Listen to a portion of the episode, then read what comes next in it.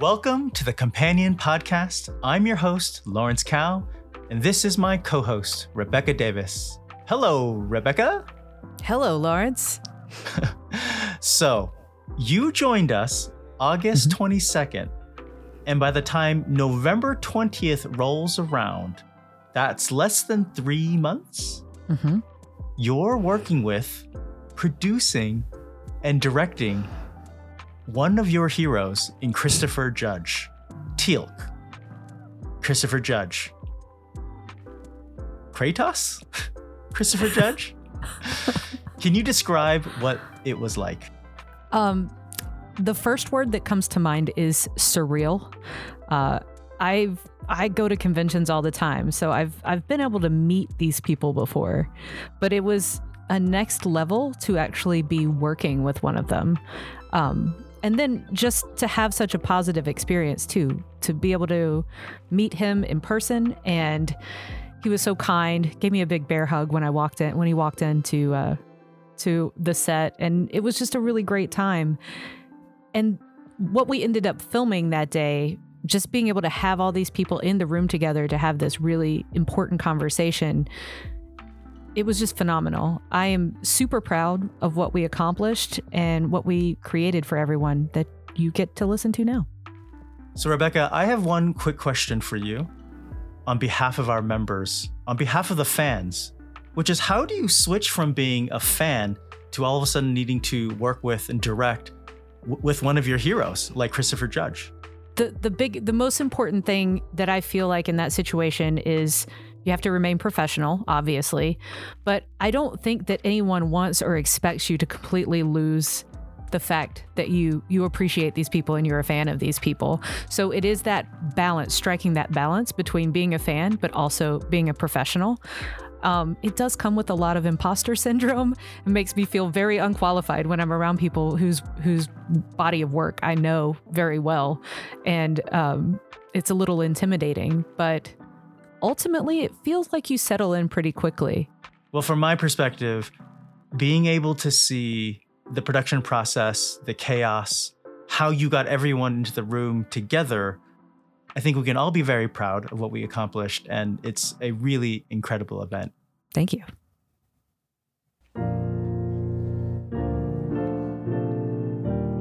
Been a stranger on the outside looking in.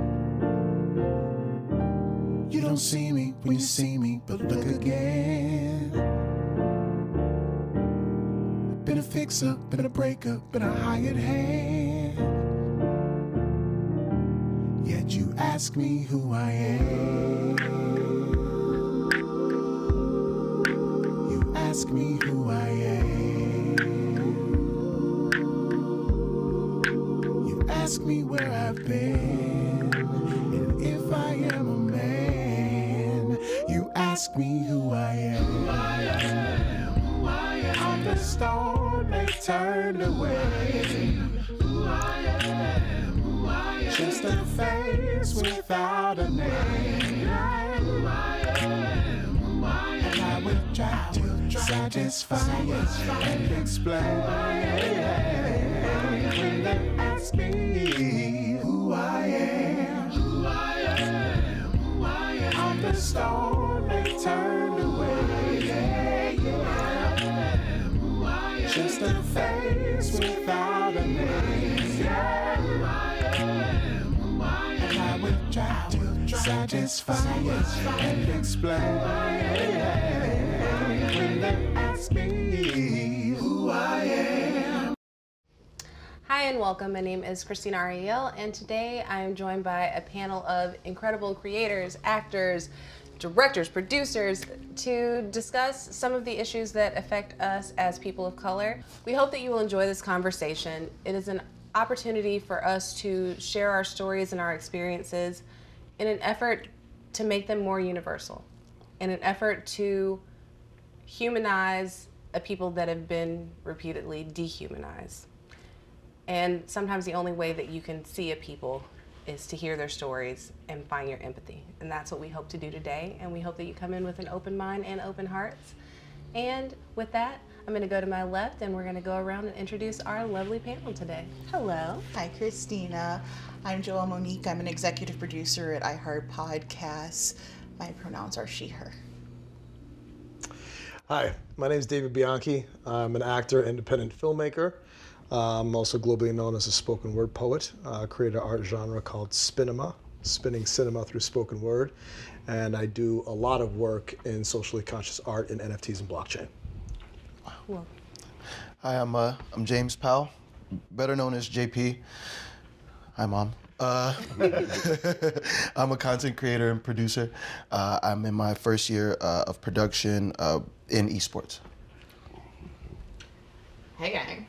Uh, my name is MJ Slide. My pronouns are they, them. I primarily work as a first assistant director on uh, set, so safety, se- scheduling, and logistics. But I also uh, write and produce, and occasionally act. Keeping, keeping it all over the place. I'm Christopher Judge, um, actor, writer, producer. Um, you might know me from Stargate SG1, um, Black Panther War for Wakanda, or this other deal, God of War. Um, thanks. Really nice to be here. Well, thank you all so much for joining me. I'm excited to start talking with you. We've already had a little bit of conversation and getting to know one another time, but we're going to bring that conversation that we've had in private to the public in hopes that, again, we start to form humanity by humanizing each other. So, one of the things that we are going to start with is sci fi and diversity in sci fi, inclusion in sci fi, equity in sci fi, hmm. equity across the board, because that's one of the things that gets lost in the conversation, which is exceptionally important. Now, we're seeing a lot of what people like to call, oh, we're going to start heavy, sorry. the issue of quote unquote forced diversity hmm. Versus earning your place in a room. And there's this idea that when a person of color is added, it is only to assuage the quote unquote woke mobs. We are going to discuss the issues of quote unquote forced diversity versus earning your place in the room. We all know that we've had to fight for our space in many a room, in many a conversations, just to even be able to pull up a seat at the table. How does it feel to you as an artist to have to prove over and over that you deserve your space in the room, even with the cumulative years of experience on this couch? How does it feel to have your work diminished in that way? And feel free, is there anyone that'd like to start with that? I could start. Um, it's very interesting. As a uh, as a content creator, I work in cosplay primarily, and um, it can be quite a toxic place. Um, it's a place where you constantly have to uh, fight for your keep to prove that you know your version of these characters is is something that is to be accepted, uh, and it doesn't really matter what kind of character you choose. Of course, we see it a lot more when you choose a traditionally white character. One of the main characters I do is Kylo Ren.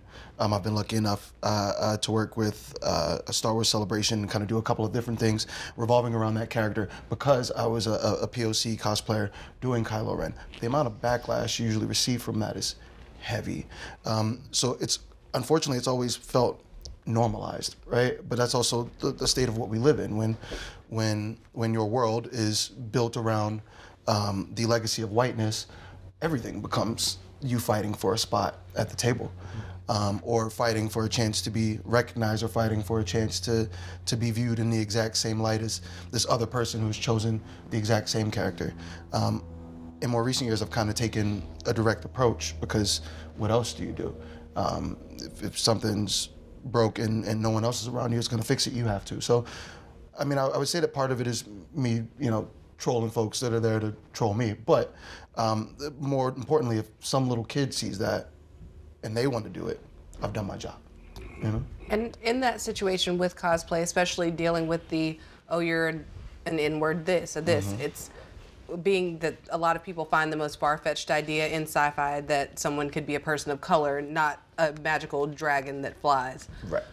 So, how do you decide when to protect your peace and when to engage? I'll be honest with you. Um, I've only really learned. I, I don't, honestly, I don't even think I can't even say I really learned. Um, uh, I'm a Philadelphian, so I'm very much like about that action. You know, like so, like I, I don't. For a while, I was just whether it ate me up or not, I was about it. I was in the comments. I was on, you know, during the during uh, pandemic and during shutdown. You know, content kind of slowed. I was dealing with a lot of folks' opinions, and I, I donated uh, the, the following that I had and like the, the, the amount of marketability I had to the movement. So I would post things and I would get a lot of lot of negative feedback, a lot of negative feedback. After a while, it's just like, okay, this is what I'm doing, you know, um, and not to make it sound any kind of way or any more noble than it is, but like, you know, um, any fighter, any warrior, any soldier, they strap up, you know. So like, you put your, you know, you, you put your gear on, you go to work. So I would wake up every day, uh, you know, have some coffee, write down some notes for, you know, what I might have re- remembered from a conversation that was continued the night before, something like that. And I just get in there and get ready because everybody's gonna have something to say, but what they don't expect you to have is a response, and especially one that is uh, valid and, and, and weighted in, in truth. I think that there's also something to be said about uh, sort of pivoting back to the notion of science fiction, which as a genre was popularized mm, early 1950s around the boom of nuclear energy, space travel, astrophysicism, and these sorts of things. And so the idea of what would be like dystopian worlds and dystopian environments that would be led by the notions of scientists. So looking at that institution of science as it's known in pop culture, it typically is not attributed to people of color, mm-hmm. especially as we look at it in the pop culture lexicon. And so we as a people are continually, you know, wading in the water. Mm-hmm. We are wading in the water. We are the salmon going against the current, a current that is perpetually against us. And so we have had to strengthen ourselves and fortify our mind, body, and spirit to be able to work in a system that essentially is like a casino. We're always betting against the house, and the house most time wins. And if you start winning, they're going to figure out a way to call the pit boss to remind you that you're winning too much. And so these are things that we, just from a social and entertainment structure, have had to fight against. Well, you know, it's, it's interesting. Um, in the in sci-fi, especially, it's never controversial when the alien is black. And at one time, at one time in the '90s, the only black people on television, mm-hmm. other outside of sitcoms, were there were three of us who who played aliens in sci-fi shows. Hmm. Never caused any controversy because if they had super strength, super healing, super whatever, they never said this out loud, but super intellect, it was okay because they're aliens. Some of the biggest pushback in sci-fi ever was Sisko when he was the black commander, captain on Star Trek. Now that's when people really came out because to accept that a black man would be leading in the future was hard for a lot of folk mm. to digest. Um, and I find that it interesting that it's still so pervasive. We watch House of the Dragon. We can the suspend disbelief for dragons, but not that one of the houses may be black. I really hated that Valyrians were like old world and have money and we're black. They were like, you can't possibly fathom this scenario. Very disturbing to us. Next, they'll be taking our steel.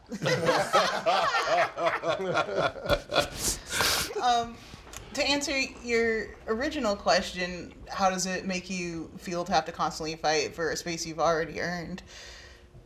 I mean, exhausting.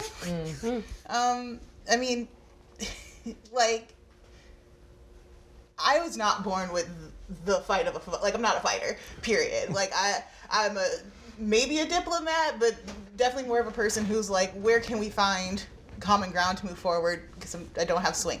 I can't do it. Um, but lately, I've had to find that fight in me because the only other option is to constantly be spoken down to, particularly.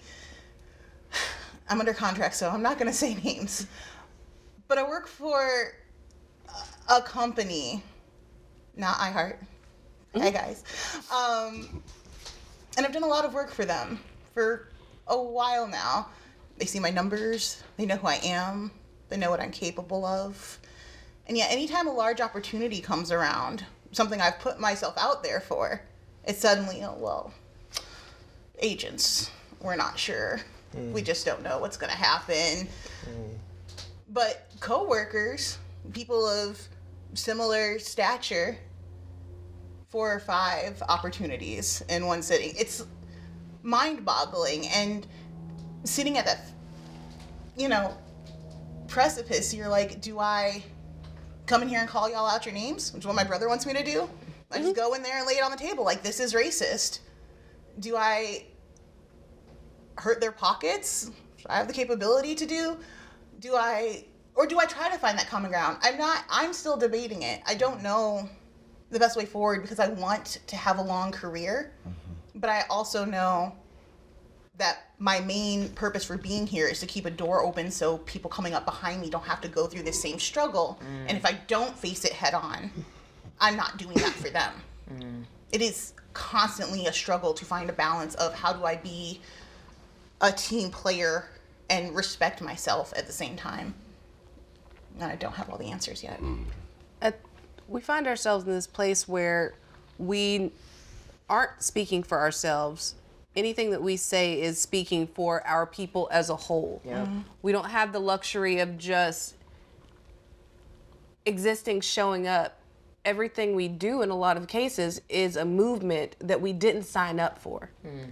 To be the first black anything, to be that representation, to be the first Afro Latina person to exist and do a certain thing, we don't have the luxury of then coming into a room as the only person in it and expressing how we feel or saying, hey, this is what I need to be treated as a human. This is what I need to just feel comfortable, to feel safe.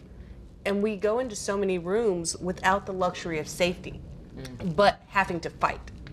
And we're fighting with so few defenses because there's no one to be in that room that looks like you to have your back and say, actually, you know what? She's actually right. This is what we need. This is what we need to move forward. And how do you find yourselves with you, MJ, on the production side? How do you find yourself girding your loins to go in for that fight? Um, oh, I mean, I've been doing, I've been first ADing for over a decade now. And unfortunately, the first half of that decade was, I just, I, substance abuse. That was the way that I dealt with it.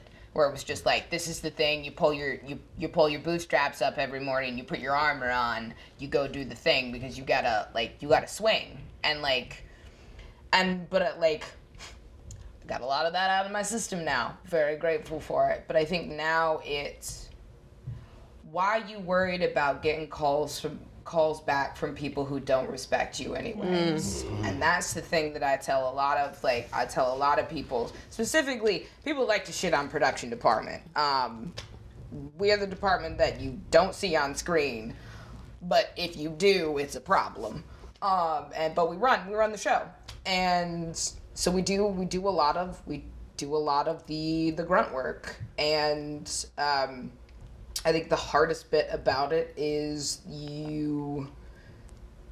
It's not like there is a certain level you have to deal with the performance aspect of it because so much of our industry is performative. It is it is smoke and mirrors. The amount of sets that I've been on that had pretended to be bigger than they actually are, to the detriment of the people are- that are on the set, mm-hmm. is mind numbing. And they'll prioritize certain humans and deprioritize all of the others. And I think for me, I'll just look at those PAs and be like, you didn't want to get called back from those people anyways. Spent the first half of my career wondering why I wasn't getting called back. And it was like, well, was I just showing my ass too much? And it's like, yeah, probably.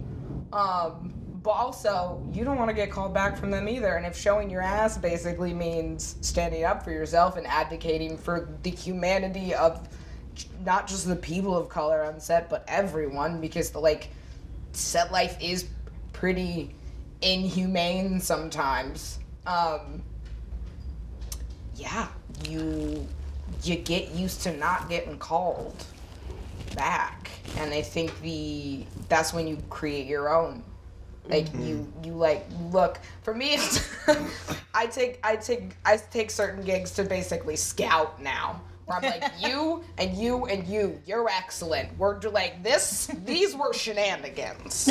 but the next thing, we're gonna go. Let's like, we're all parachuting out of this, and then we're gonna go do a thing together. And obviously, that is not sustainable long term. It's not a plan that doesn't fix the thing because you can't just like wall out the toxicity at a certain point you have to stand your ground and address that but like i think it's an 100% fair to ch- choose to bring people on your set that do make you feel safe and and efficient and and those sorts of things. But yeah i think the some days i mean i quote unquote choose violence where it's just kind of like we're not we are not doing this. We're not doing and it's one of the reasons i picked first assistant directing because i was so tired of not having somebody to advocate for me. And so i worked my way up and it took took about three and a half years till i was at a point where i could sort of run the like start to run the thing. But you do you take a lot of it on the nose. There's a lot of days where i come back and i'll sit at my desk and i'll just start crying because like you're just you're everyone's parent. Mm. But you're also in charge of making sure everyone is safe. It's it's very weird. I don't i don't regret it but it's not sustainable and we got to figure out like one of the things about our industry that we have to figure out across the board is how do we make this sustainable while centering the like if the human experience is supposed to be about enriching people like if storytelling is supposed to be about enriching people's lives how do we do that when we are not prioritizing prioritizing the humans who are telling those stories? Mm. I've, I've always said that making entertainment should be entertaining. And, you know, I, I, I, first of all, let me say, you might know I'm, I'm a high ass. um, first AD is the toughest job on a film set. You hear everybody's shit above and below you yep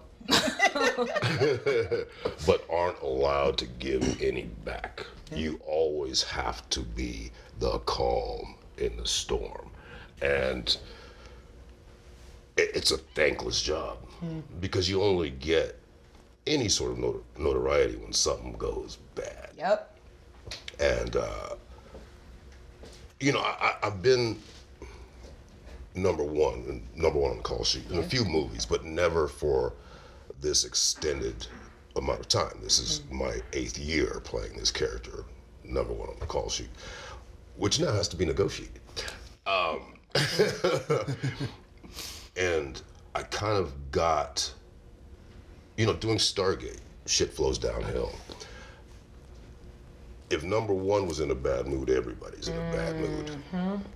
Number one is happy, everybody's happy. If number one's relationship, something's messing up, everybody's relationship is messing up. So I, I, I've taken it very seriously about setting the tone on a set.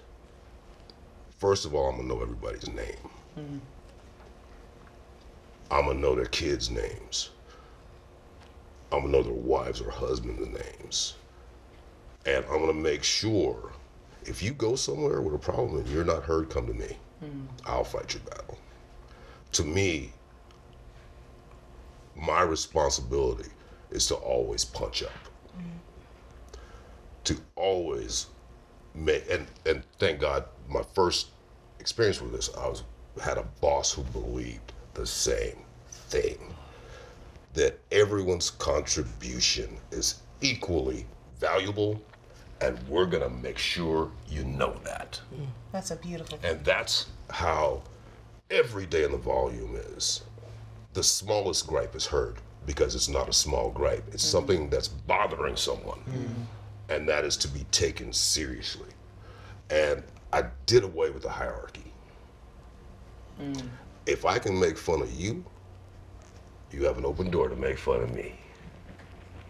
And it's on me if I can't take it right? And it's so important that everyone feels valued and heard and appreciated. And I, I think a, a lot of what we experience could be alleviated if there was just some more understanding from the top. Yes.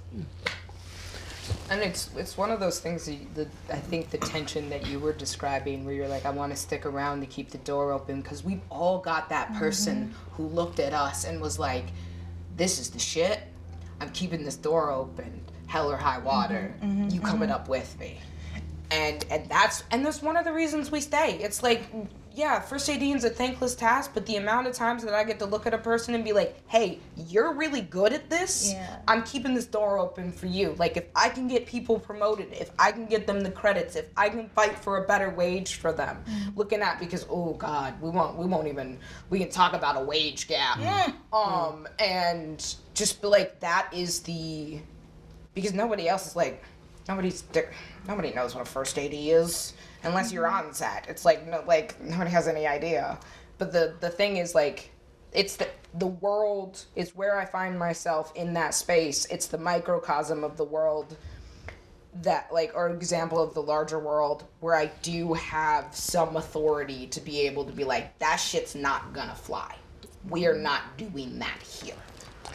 That- Um, yeah. to your point, and I think something that we're sort of talking around almost is like this idea of allyship and hmm. what does that actually look hmm. like. And I think particularly when you're black and either coming into a position of power or someone who's held a position of power for a while, you have to play double duty as both I'm a black person in this space and I have to frequently negotiate with my white bosses and, and make sure they understand how things are working down here so they can hopefully make better decisions. But then I also have to sit in positions of allyship for like my trans brothers and sisters, for, you know, the other black kids coming up behind me. It's like we were talking about it before camera started rolling, but like there's legitimate effort in having to do everything that is your job in order to make your job still work. And it's frustrating, but also to your point, MJ, it's like one of the most validating aspects of my job. I wouldn't like get rid of it now, even though I'm like, why do I have to do this? Why do I have to constantly come and explain to you why this shouldn't be, or why you know we have to have actual like trans human beings telling their stories. We cannot hire cis people who think they have an mm-hmm. understanding. Like mm-hmm. it's it's irritating, but it's also part of the job now. And so I think for me, trying to work all of that in the the best thing I've done is say my weekends are my weekends. I put mm. very hard mm. blocks around time off to say you can't contact me even in this time. I'm not going to read your email. If you need to send it because that's how you work, that's fine. I'm not opening it until I start my day on Monday because I can't reset and do all the things I have to do through the week if I don't take that time to rest. It's absolutely essential. Yeah, it's the reset. I think it's like, I mean, you you mentioned uh, like it was I think it was before camera was rolling, but the the idea of intergenerational trauma and the amount of stuff like the we have to take special care of our nervous systems because of the amount of shit. Like if we do not have that rest, if it is not intentional, like there's no fuel, there's nothing to run on, there's no peace. And I think to speak for myself and possibly for some of you, we don't have the luxury of just going to work and doing our jobs. We go into work, we show up, but especially in situations where you find yourself being the only person of color on a set, you also find yourself being an encyclopedia or Google. Mm-hmm. And you're put into situations where you have to answer questions that have absolutely nothing to do with your job. With you as a person, you have to answer okay, I once heard this stereotype. and I want you to tell me why you guys do this.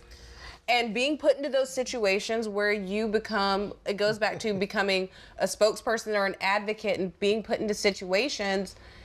And that in itself is extremely dehumanizing because there are too many resources available for me to come into a mm. situation where I'm already coming in and I'm going to I'm going to present before I open my mouth. Mm. You're going to form an opinion of me before I open my mouth. And then you're going to act surprised when the voice that comes out of my voice box is not what your assumption of my identity is. Mm. And it's exhausting to constantly play that game. It's exhausting to constantly find yourself in a situation where not only are you on your guard, you are expected to answer questions that sometimes are just out of your wheelhouse. Mm-hmm. Like, I'm sorry, but being black does not necessarily mean you know every single solitary type of black experience. All of us sitting here on these couches have very different upbringings, parents, families that affect the people that we are and that we grow up to be. But we are still fighting against the idea because all of our stories are filtered through this lens of executives who are okay that story works because uh see something a little bit of something i recognize but we're looking for coming of age black women's stories and i gotta go back to crooklyn to find a story where i actually like felt Resonates. seen. yeah it's like that resonates and that's not to say like a lot of people say no we can't fund this project no we can't get this behind this project because who's going to relate to this story i, I didn't relate to Vada in my girl i didn't live in a mortuary my best friend didn't get stung by bees Like, there's, there's levels to this but we keep finding ourselves fighting to tell the stories that we want to tell but then we also back to Game of Thrones, back to The Little Mermaid. We have this layer of thinly veiled racism. And even when these shows are striving to add more representation, again, we are met with the you're only here because we had X space that needed to be healed. You're not here because, and you have to work. And I'm going to speak to this actually with you. I was on, I was creeping on your Twitter, and there was a situation when you got the role. Was it 2016 when you got the role of Kratos?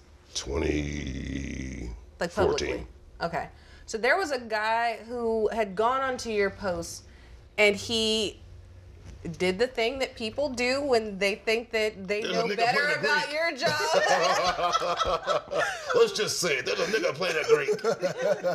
and it, it was a guy he was you could see all of his comments and all of these things that he's saying and like oh this role shouldn't have gone to you but there was something else that i saw and it was an apology Mm. this same guy came back to that same post where you announced it maybe four years after to apologize to you. Mm. And to say he couldn't see anyone else in the role. How do you all feel about the fact that we have to go it's expected for us to go through the harassment just for getting a job? That it is expected for us to there's no preparation for it companies are not necessarily prepared. They don't have diversity and inclusion heads. They don't have teams in place to monitor social media to prepare you going into things. Cosplay no one's going to set you up for success. You're basically taking care of yourself until you have someone that's mm-hmm. there. You fortunately have your own company but getting into that nft space you had to create your own lane to get there. And Jo- even mm-hmm. if they are there, let's be honest, there's a dollar at the end of the day that they are adjusting to. And if it's not in mm-hmm. the company's best interest, screw it. They're not interested. I'm not saving you, I'm saving the bottom line. Mm-hmm. And how does it feel to know that the egg like I understand it's businesses, but to know the eggshells that you have to walk on because you know it's coming. You know being in this field, like whether it's in front of or behind, you are going to walk into a situation where someone calls you out of your name, someone talks down to you, someone does these things, but you are just expected to weather that storm and weather it gracefully.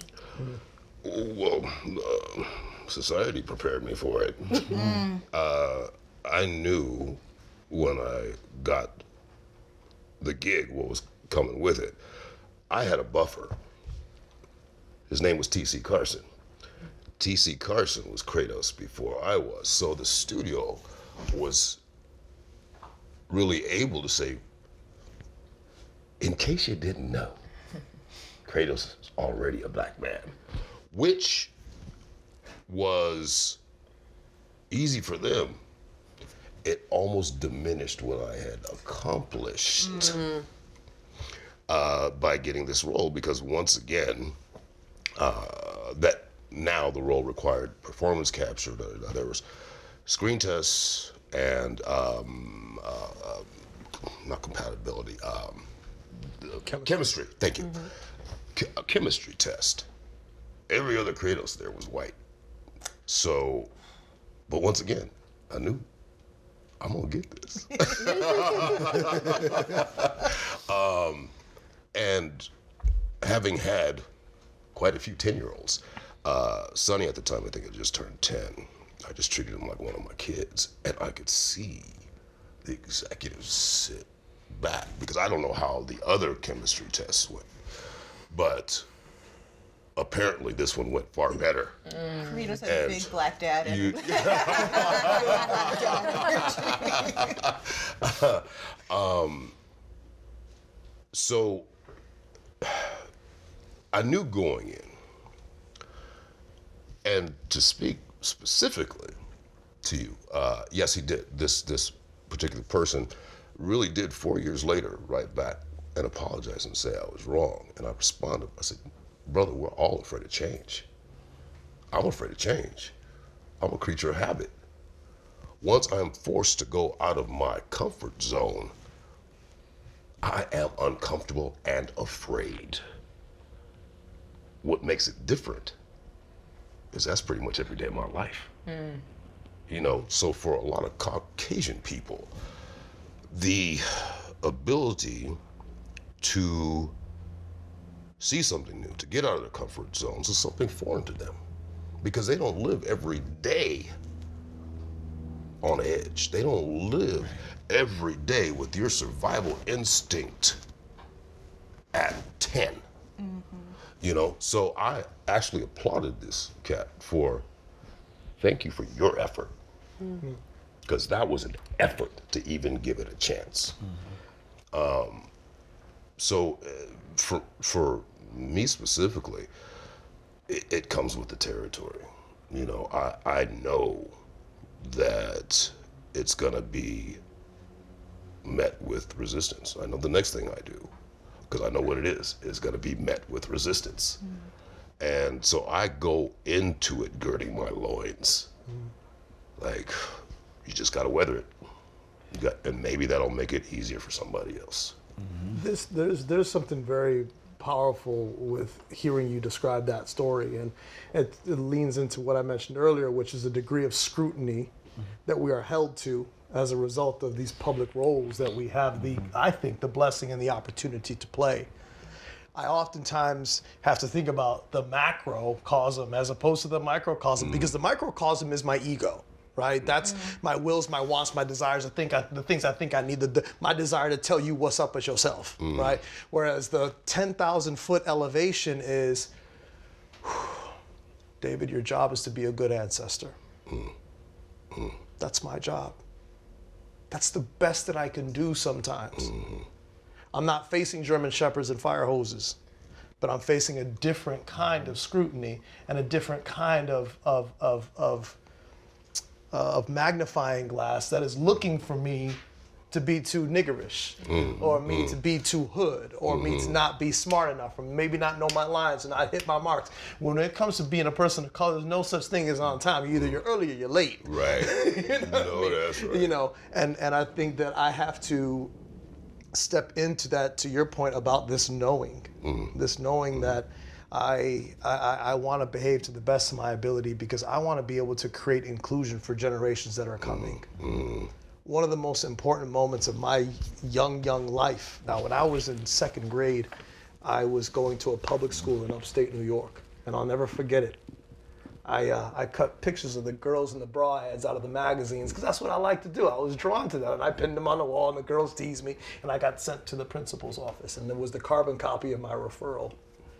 And the principal had these big meaty fingers, and it was a big silver desk, and you could smoke cigars at the time. And this was upstate Rochester, New York, and he took a black metal box out from under his desk and had a silver latch on. And he says, he took the carbon copy. He says, "You see this, son? I'm gonna put this here in my nigger box." And I don't want you coming back here because I don't want my nigger box getting full. Jesus Christ. And that's what I learned in second grade, but I didn't know what that meant really. Mm-hmm. I then moved to Mexico City for five years where I didn't hear those words. Mm. And I had a pivotal moment in fourth grade where I was cast in my first leading role in a play as a notoriously Caucasian character in a play called Peter Pan. I was cast as Captain Hook. Mm. Yeah. Now, what's beautiful about that is what I had learned in that moment before moving to Mexico, and then when I moved to Mexico, I had the bravery of a Caucasian teacher who said, I see charisma and charm in this skinny brown boy, and I can paint a mustache on his face and give him a metal hook. Hmm. And he could say, R matey, and tick tock, tick uh, tock, tick tock. Hmm. If it weren't for that degree of inclusion, maybe I wouldn't be doing what I'm doing today. Hmm. And so I'm lucky to be alive, and, and, and I think all of us are lucky to be alive in many mm-hmm. ways. Mm-hmm. Mm-hmm. And so inclusion, I think, is something that you are so blessed with the opportunity to hire people, and us pushing to the notion of we never know who we're touching and how we're touching. And that that that that that drama teacher back in fourth grade decided to make me Captain Hook mm. Bless him. is mm. probably a big part of why I'm here right now. And I get mm. to be a good ancestor as a result of that. Go ahead. I just think there's a level of bugging the system that I feel is happening right now that I'm excited to like partake in, even if it's even if it's it's still nerve wracking. What I, I tell a lot of my girls, I'm like, listen, it's I don't want you to think that I don't still experience um uh what's the word I'm looking for, y'all? When you get to work you feel like you don't belong. Imposter syndrome. That thing. Imposter syndrome. That's, that's, yes, It's my middle name. yes, yes. Post about that before we sat down. so So someone's, we someone's gonna make a definitely still T-shirt feel it. that. It's still there. It's present all all the time. To your point, I got lucky. So I mm. struggled for like nearly a decade to get a paid gig in podcasting. Hmm. I was podcasting like four to five times a night with companies, like being flown out to places to do it, but I couldn't get a dollar. It was so aggravating and frustrating. Hmm. It led me to be unhoused for about a year and a half. Hmm. Uh, and it was really scary. It was scary. Then I had a friend who brought me in to iHeart to work as a researcher on her show, and that's when I met Daddy Jack, who is the only white man I trust, which I tell him frequently. he is brilliant and funny, and not at all getting in the people he hires way. He like lets us move as we need to, which was important for me because while I was unhoused, I learned I have ADD. So it was like, mm-hmm. oh, this is why I can't hold a steady job. It's not a me problem necessarily. It's a you have your brain is not functioning in a way that society has deemed as necessary in order to be successful. And so I had to mm. address that, and I was able to address it because he also has ADD, and he was mm. like, "It's cool. I can provide you this space. You want to wake up at three in the morning and clock out at two p.m. I don't care. Do what works for you. Just get the work done." Mm. And that freedom to just become fully as myself, right, in every single way, to be fat, to be queer, to be black, to have ADD, to show up fully as myself gave me an opportunity to create podcasts that were successful and then to create a program that has, you know, we get to bring in so many incredible people who, like me, have been at this work for a long time and for whatever reason have not been able to find that limelight that they know they're qualified mm. for. And I think it's the most insidious aspect of white supremacy that we still face as a group is this idea of needing to prove yourself, mm-hmm. needing to sound the right way or look the right way, but also like, well, what work have you done lately? Mm. Was it good three mm. months ago? I don't care what you were going through. I don't care anything about your humanity. I think the it's like this concept. Uh, it's manufactured scarcity, A, mm. There it is. and it's this idea that there's not there's not enough, and it's like we have never lived in a world where we have been so knee deep in resources mm-hmm. and so knee deep in technology that is allowed to democratize storytelling the way that it is. Mm-hmm. But there can only be one of us Oh, doing the thing that is excellent up at the top, and it's like I call bullshit, and I'm gonna call bullshit till my dying day because the like the it's this it's this vacuum. I mean, Most of it's late stage capitalism. Um, but like, let's not kid ourselves. And it's all, it's also one of these things. But we're watching it collapse on itself. We're watching it eat itself.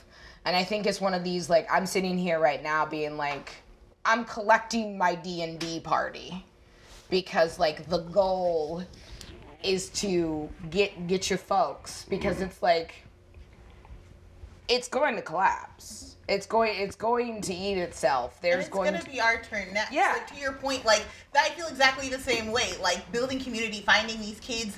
Some of them, I call them kids, but they're not all children. Mm-hmm. some of them are in their 40s with families who are like, I just feel passionately about doing this thing. Great, get in here. Like mm-hmm. you're a good person. You have good vibes. You have an interesting story. You're intelligent. We can work with whatever else comes after that. I can work with that. I mm-hmm. can help you achieve whatever your goal. Literally, whatever. My bottom line is never going to be a dollar mm. mm. because it could burn up tomorrow. It might not mean anything tomorrow. Well, because it really like it doesn't really mean anything. I think that's the other thing where I'm looking around being like, credit scores didn't exist until the the 90s. Like mm-hmm. it's it's all of these it's all of these like hand waving nonsense things that we've bought into, and they have real. The, the wild thing is they have real world consequences. Yes. But it's this is where imagination plays in, and this is where science fiction comes in because it's like to a certain extent, to certain humans, it would be like, it feels like science fiction to live in a world with no credit scores. Hmm. That feels wild. That feels like a complete, like, complete otherness. And it's like, no, we could have that. That's the amazing thing about science fiction. So much of it is there's a world we could imagine that doesn't have all of these things that we could fight for. And let me say, I do agree with you, but we have to be cautious because we have to give these hopes and dreams to our children, to our peers, but we also have to impress upon them that without a credit score, you can't play in this world right now. So we and and that's kind of how we are still being disenfranchised. Um, after the financial crash in 2007, 2008, I never had a, got another credit card. I never got. If I can't pay for it cash, I don't need it. So, cut to start looking for a house. We've never seen this. You have no credit. Not bad credit. You have no credit. It's like, yeah, I haven't made payments on anything since 2007, 2008. Um, well, we can't help you. We see that you're doing well. We see that, but without a credit history nor a credit score, can't help you. Mm. So, where we are creating ways to get money, what we are failing on as a collective is ways to keep and grow money. Mm-hmm. Because until we, and it, is what you described, that's the goal. Mm. That is utopia. But until we get there, we have to empower our young people that these are the skills that you need to be a player to get there. Because it's not, you can be a, a, a, a device for change, but you have to be a device first. You have to be an implement. You have to be an instrument first. As we as we build leaders inside of our community, mm-hmm. either in entertainment or outside of entertainment, we could start to create a fabric of organics. So what do I mean by that? So let's look. Let's we're talking about science fiction here, right? Mm-hmm. How do we create science fiction worlds where people of color are organically interwoven mm. into the narrative, right? How do we, when we lead with leadership, it becomes an organic part of our nature, nurture nature, and then we inspire other folks to do the same. And that's part of the problem that I'm that we see in science fiction specifically is that there there isn't really any there isn't much organic sort of BIPOC fabric within the narrative because of where it's being written from. So my call to action to all of us here as creators is to start working towards that organic nature. Like I think of like Neil deGrasse Tyson. Like I love that man. I want to hug mm. him. I want to like have milkshakes with him. You know what I'm saying? And he is very organically mm. bright and he happens to be a person of color. Mm. Um, a series that I'm currently producing now is a dystopian world in a not so distant Los Angeles. Um, it is a very sophisticated script that deals with neural implants, hacker culture, the underbelly of black market crime, cryptocurrency, blockchain, metaversal land, territorialism, and all these sorts of things. You know, brain computer interfacing, crypto art, like it's heavy, right? Typically, Caucasian themes, Right. right? But you're going to realize that I've only written one Caucasian, and it's an antagonistic detective. Hmm. Everybody else is some sort of shade of brown, black, or, or Latino, or, or Pacific Islander, or other. You mean like the Bec- world? Right, exactly. because I want to, because I want to try to create a, could, like, start to create a quilt of organic leadership in front and behind the camera, so we can slowly educate people and subconsciously reprogram all of us, including me, to believe that leadership can be of color. Mm. And that's really what we're ultimately facing a lot: is that all the leadership is not uh, is not of color. And that is again why we don't we have these rooms that don't even realize that they have a problem with diversity because there's no diversity in the rooms that are making the decisions. so it right. doesn't reach that point because no one there has a vested interest in making it better because it doesn't affect them. Their bottom line is definitely not being affected for it. They're going to make money regardless, so they're going to continue to go down these avenues. And I think I've, I've been to places where a lot more obviously than I want to, where I'm the only black person in those rooms. And I've been places, I've had memberships at places and gone with my husband, who happens to be white. And he walks in and he gets a welcome home. I'm on his arm. I will have changed my hair maybe a smidge from the time that I was there before. And I will get asked, okay, who are you here with? How can we help you? I can enter the same room as my husband. I remember the day Charlottesville happened.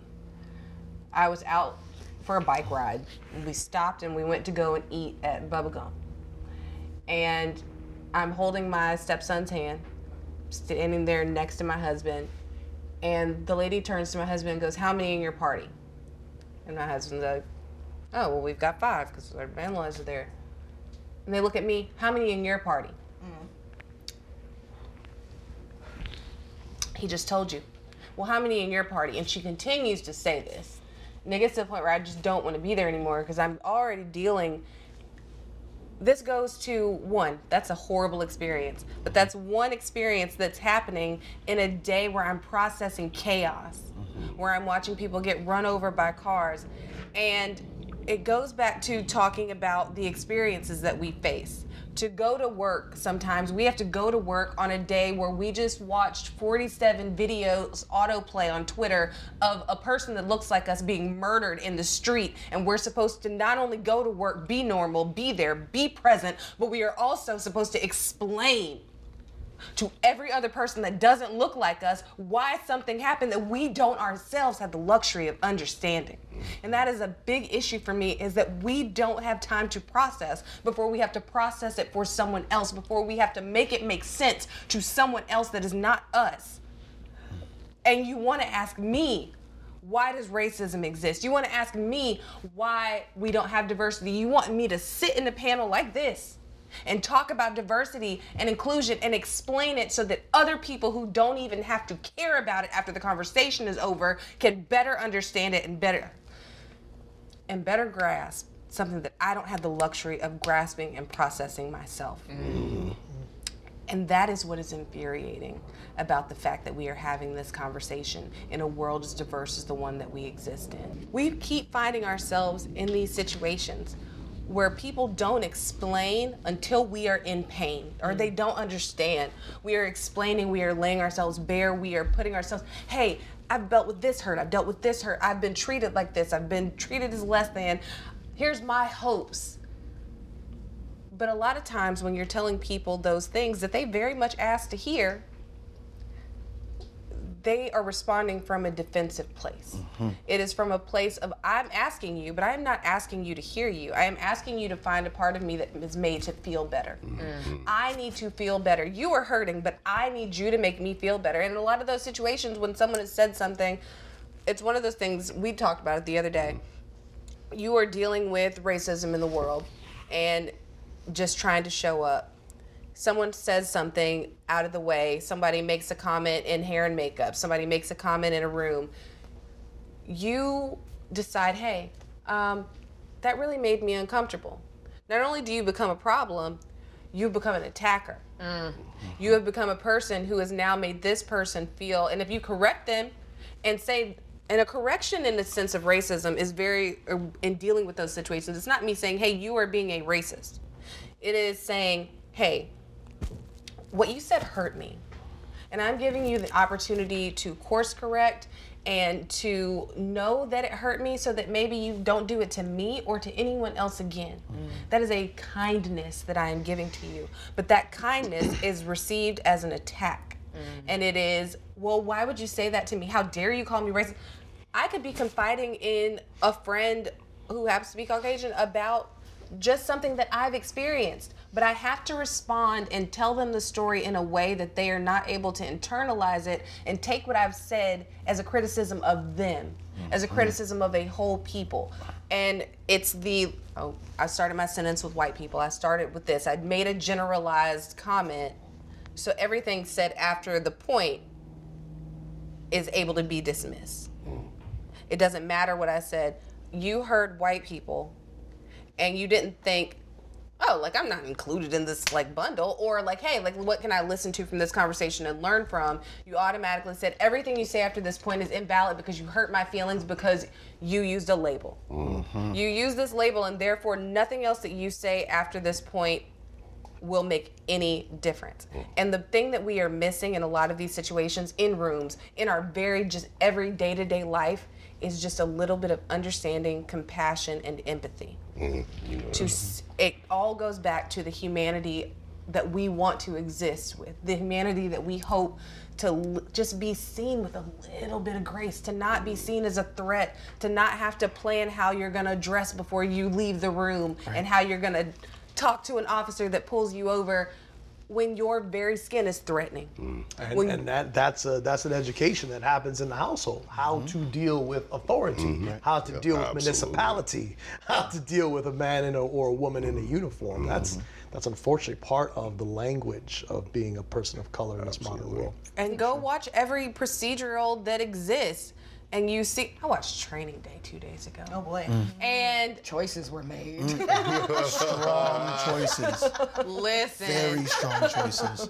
watching that movie it is one of those things where you're like especially now under the eye of all that has publicly happened mm-hmm. well, a microcosm of this thing we call entertainment is that Denzel won an Academy Award for Training Day the same year he played John Q.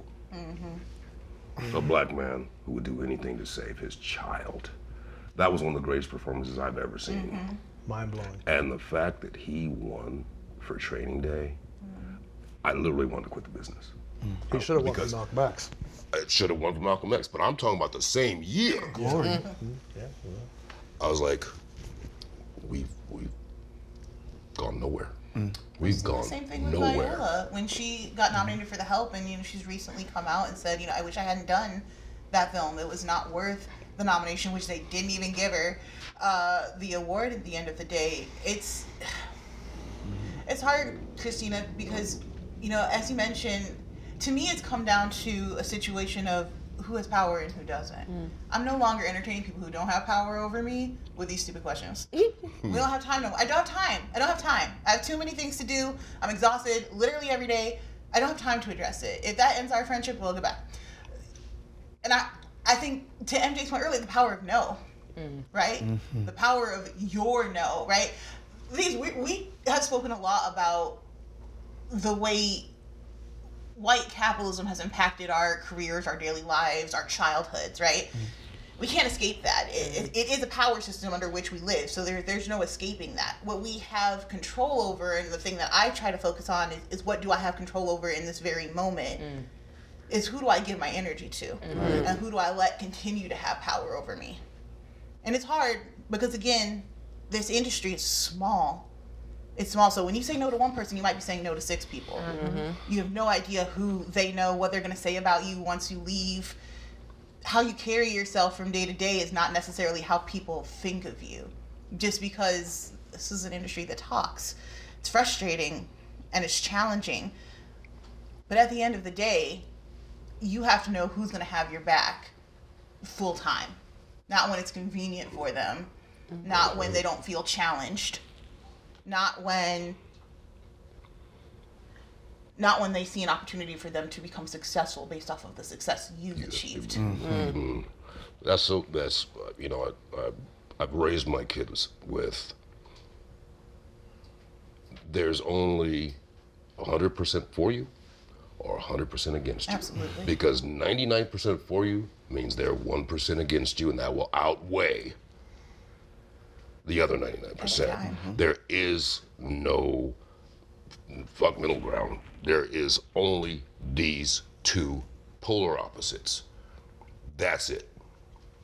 And I think if we, a lot of time, and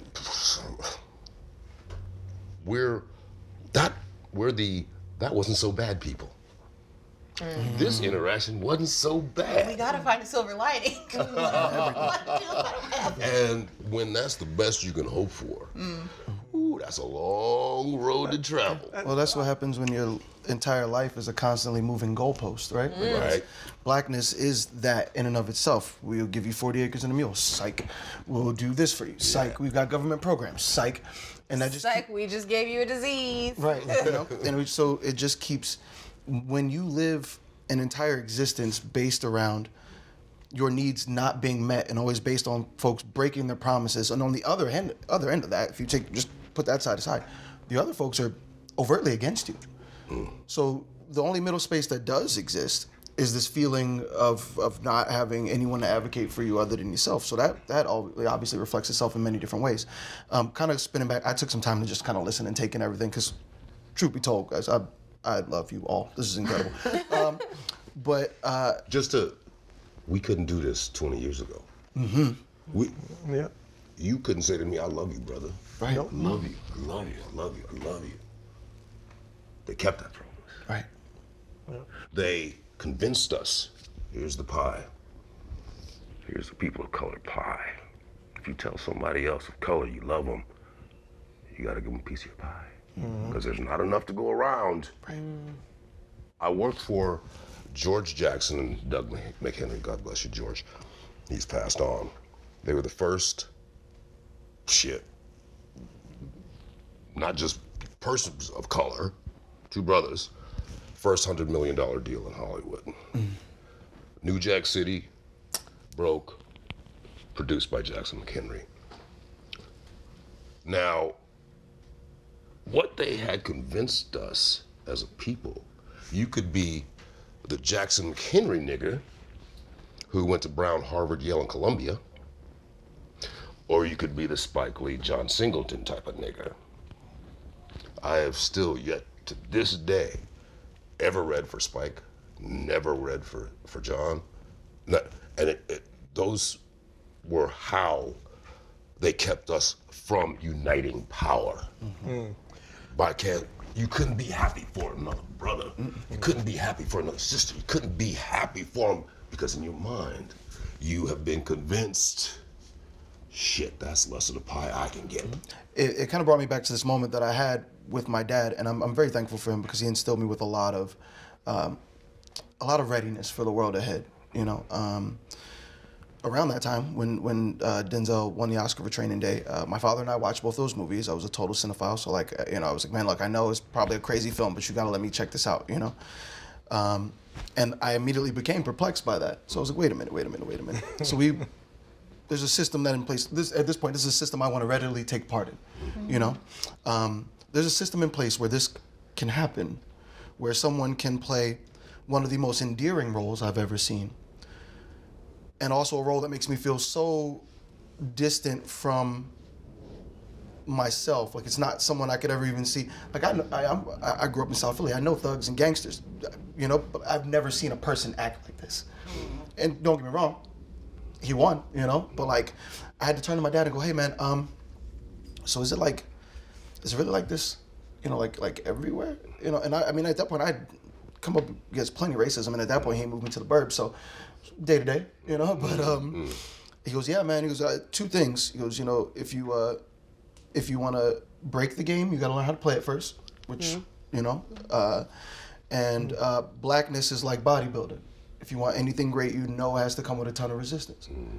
Point blank, you have to you have to go in and and, uh, and and take that with everything. And so, um, coming into the spaces that I come into now, there's you know, almost constant frustration, whether it be uh, uh, on a set, whether it be a discussion about equity, whether it be something that is that is uh, based in current events. I, I've uh, to some of the the the, um, the concepts you were speaking of earlier, where you almost have to become this education system um, in an effort to achieve any level of allyship, right? Um, that became a regular everyday part of my life during the during the pandemic. I I marched ten times. I'd spoken from uh, San Diego to, to Seattle at the Chop and Chaz.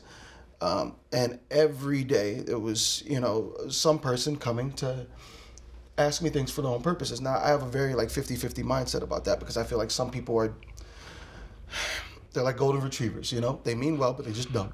There's nothing, nothing you can do about it, right? And mm-hmm. those people, sometimes you have to take the time to educate them because they might not have anybody else in their life that will do that. Mm. But you can tell the person that's there to talk to you for themselves, mm-hmm. and those are the folks I do not have time for. Mm. You know, and I take take a bit of your energy. Hey, look, listen, I want to help you, but I feel like a lot of this you can Google. You know, mm-hmm. um, That's kind. Mm-hmm. You're, That's such a kind and gentle I just I try. Mm-hmm. That's not the only response they get, but that's the that's, that's the one I keep in my wallet for sure. if your allyship ends like when you get uncomfortable, then you need to question whether or not you're an ally. I think Exactly. one of my favorite things that I started to instill, probably like late spring, early summer 2020 during the uprisings. I, I, I looked at several of my white friends and I said, Y'all collect your people. Mm.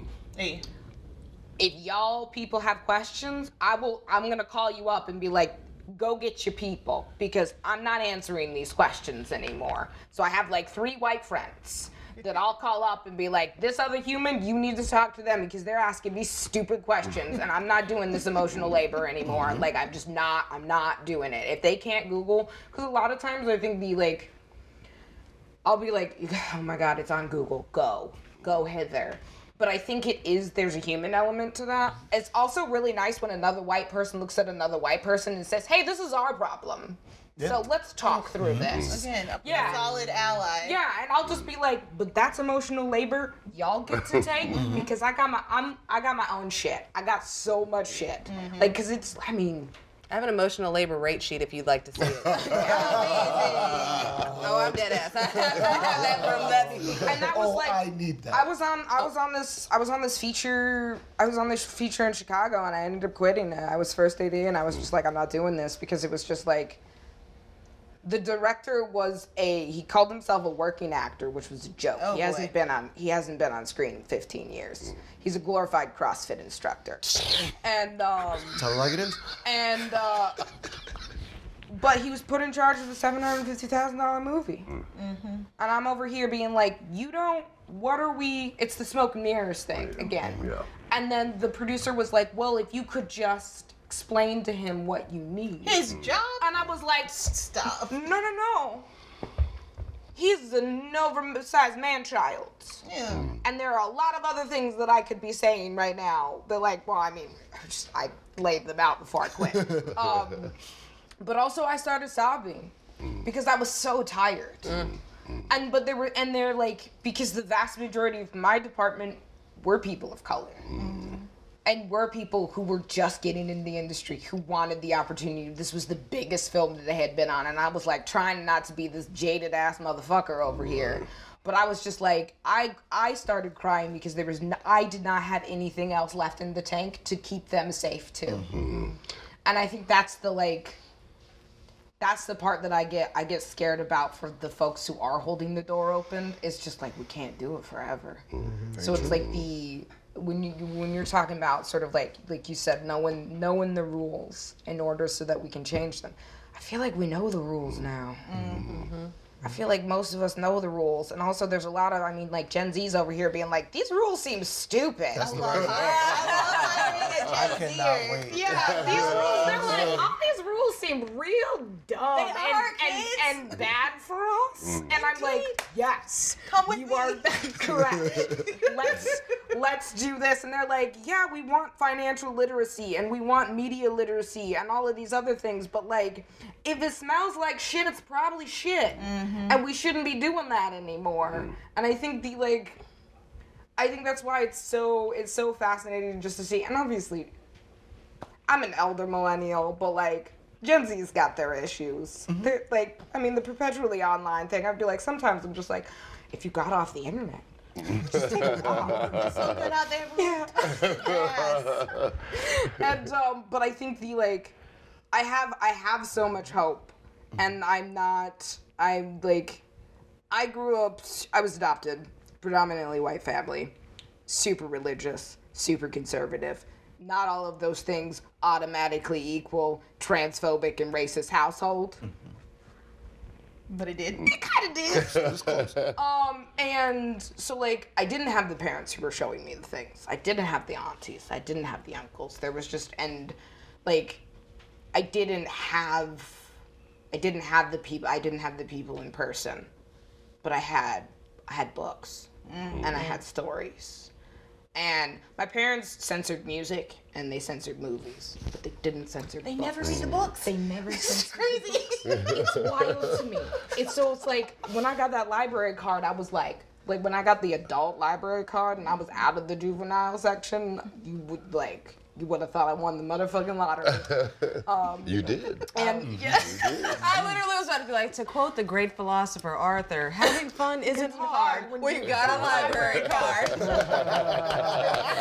and um and that was it. That was the that's when it cracked open where I was like I was on this hunt to find people who didn't feel like they fit.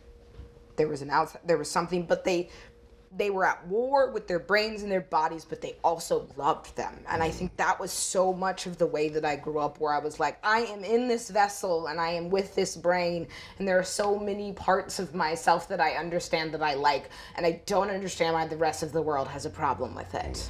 Mm. Mm. And to see characters and to like in my mind's eye reflected on the page who get it and like i was talking i was talking to a, a close friend recently where like a wrinkle in time the film adaptation had its problems It's a terrible movie. oh like right now. I needed this movie at my grown ass age. Well, and I Loved think it. the, the, the, the reason I bring it up is because when I read the book originally, Meg Murry was a black girl. Mm-hmm. I didn't like it. Never questioned like in my mind. I never questioned that Meg Murry was anything but what I was. Mm. Mm-hmm. And to see to see her operate in these spaces and like to have the witches look at her and be like, no, exactly the thing that you are. All of the things that have made the world look at you and say no are the reason that you are able to complete this thing. Nobody else, your super smart, intelligent little brother, he's not gonna be the one who can crack it. Mm-hmm. And like, it never crossed my mind that Meg Murry is probably white and Irish. like, it was we like, see ourselves in the stories Yeah. we're reading. You Right. create those narratives. yeah, and I think the like, so the like, I don't know, that was giant ramble fest on my part. I got real passionate. Um, but Listen, I, passionate. go for it. We always No, go on no. err on the side of passion because that passion is honest and it is. We I think sometimes we get mistaken for angry and all of these different things when we are literally just being passionate. But we're gonna take a passionate bathroom break. Oh, thank God. If they just showed you a break, we're back from it. and if you can't tell from my demeanor, there's something that we're going to talk about that we don't get to see a lot in stories lately. We're going to skip the trauma and we're going to talk about our joy. We're going to talk about fandoms that make us happy. We're going to talk about where we are right now, what we're looking forward to, possibly. I don't know. The sky is the limit. Let's experience the greatest way to see a person is to see them talk about something that they are absolutely passionate about. And I want to see the passion on this couch. And I'm going to start to my left with Joelle. Oh crap! Hey! oh man, I'm passionate about so many. I'm really passionate about like fandom specifically. I think when you can get into the groove of a good fandom and you can like for me I love Star Wars. I love it so much. I like I, I like pirates in it and I like the aliens. I like the ships and I like the intrigue. I like the political thriller of it and I like the magic wizards. Everything about it is so cool. And when you get into the right space of that fandom, oh my god, like I had one of my best friends and I are watching Andor separately, and so we finally got a chance to come together and talk about the latest episode. And when I tell you we went on for 45 minutes about one scene and whether it's plausible in this space and should it have happened or should it that is my favorite thing. It's just the aspect of debate and the deconstruction of story. I think that's what we come to it for. I love fantasy, getting to just get lost in it and and just using like all of that space as an escape.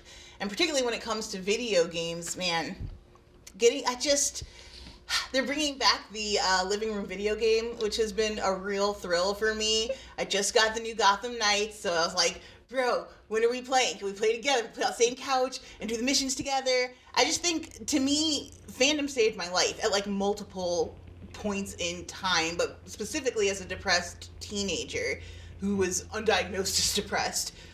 First, in getting to escape in books, and then later, when you find people who like those books, shout out Chicago Comics, there was like, oh, this is where my people are, and they're mm. just as weird and unsure about their existence as I am, and they care as much about these characters as I do. And I knew I was going to be into fandom for life. You know, my parents are nerds and they love sci-fi and everything, but it wasn't until I got to Chicago Comics and um, they had the entire first print edition of Sandman. So it's all the, the issues in their very first printing bundled.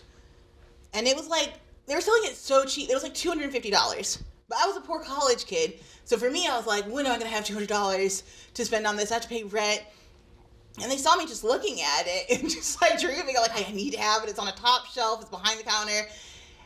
And this woman comes up to me and she's like, Do you want it? I can just get it down for you. And I was like, No, I can't afford it. She's like, Well, we could just hold it for you. I was like, You couldn't possibly hold such a treasure for me for any length of time. It could be six months. She's like, I don't, we will just hold it for you if you want it. We want it to go to a good home, somebody who cares about it. And I was like, wow. And it's to, to this day my most treasured possession. It's older than I am.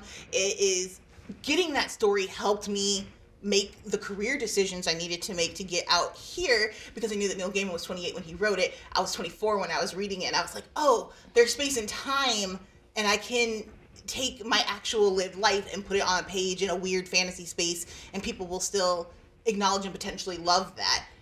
And it was just, it was literally a life changing moment, and it was all just because I liked comics and someone saw that I was passionate about a book. I think that that's the power of fandom is it can take you all over the world without you leaving your living room. Oh, that was beautiful. Thank you so much for sharing that. It was like it was layered. It was a roller coaster, but I feel like like the genuine oh this i love this this is joy i want to hear your stories i want people to hear your stories i want people to see you i feel like i just saw like the Joelle i fell in love with it's beautiful tell me about your joy Wow, I, as I, I, I stay perpetually grateful. Like it's just, I have to. You know, speaking of recovery, like I'm sober. Yeah. I'm five and a half years sober. I need to stay grateful. Otherwise, I got a whole other list of issues. So, um, and I, I live in that, man. I, I stay sober for a living. I make money as a hobby. That's my truth. And um, True words. Four and a half years. There you Same. It's just one of those it is. things. Mm. And that's things. Stay sober for a living. I make money as a hobby. Without my living, I'm not eligible for that hobby. Not eligible for life in any way, shape, or form. And uh, so God guides me in everything that I do. But I'm, uh, as it relates to projects, I'm really, really excited about currently painting my masterpiece. Um, you know, I, I got my SAG card in 2004 doing extra work. I did extra work for three years. I came here with a classically trained with a BFA in theater and film, uh, trained by a legendary uh, Broadway director named Marshall Mason. And I was convinced Hollywood was waiting for me. Boy, was I so That was such a real hearty laugh. that we all identify. Man, I and I, I mean, I had cockroaches in the kitchen. My first three apartments. My first apartment was in Silver Lake on a hardwood floor in February. I had an air mattress, not a pot to piss in. I used to put on three pairs of pants, three shirts, and I bunched up my clothes in a ball. And I slept like this. And I was my first job was I was slinging hot dogs and hamburgers in Universal City Walk. And I was mm. proud I had a job in Hollywood, boy. Mm. Listen, I always just carried that. Like my vision in life is attack the island and burn the boat. Mm-hmm. That's it. There's nothing behind me that's going to serve me. And so, but through, you know, I was I was a slave. I was a hostage to myself. I was in the bondage of self. And through 18 years of, of producing independent film and suiting up and showing up, um, I'm now producing the first ever live action series for the Ethereum blockchain to be produced by a Web3 company in direct partnership with my production company, Exertion 3 Films. So what does that mean? Um, I am the executive producer, creator, showrunner, and playing the lead of a new series called Razor, which is a not so distant dystopian Los Angeles that takes you deep into the world of neural implants, hacker culture, and the underbelly of black market crime. And so now, uh, Gala Games is arguably one of the biggest blockchain gaming companies in the world. They launched Gala Music, where they have partnerships with like Snoop Dogg, Dr. Dre, Ice Cube, and they raised five billion, and they're putting a billion into Gala Film. And my company was the first company to partner and roll out content with them. And uh, this has never been done before. We are speaking of fandom. You know, we already dropped an NFT collection before even rolling a camera. So that is storyboards, concept posters, pre-visualizations, animatics, and each one of these NFTs has different utility, and they will actually be earning tokens. So when people own these tokens, they will actually be able to earn tokenomics by holding that token off the success of the series. So we're actually reading, we're doing an IRL table read with 150 people. We're gonna be reading the entire season out loud.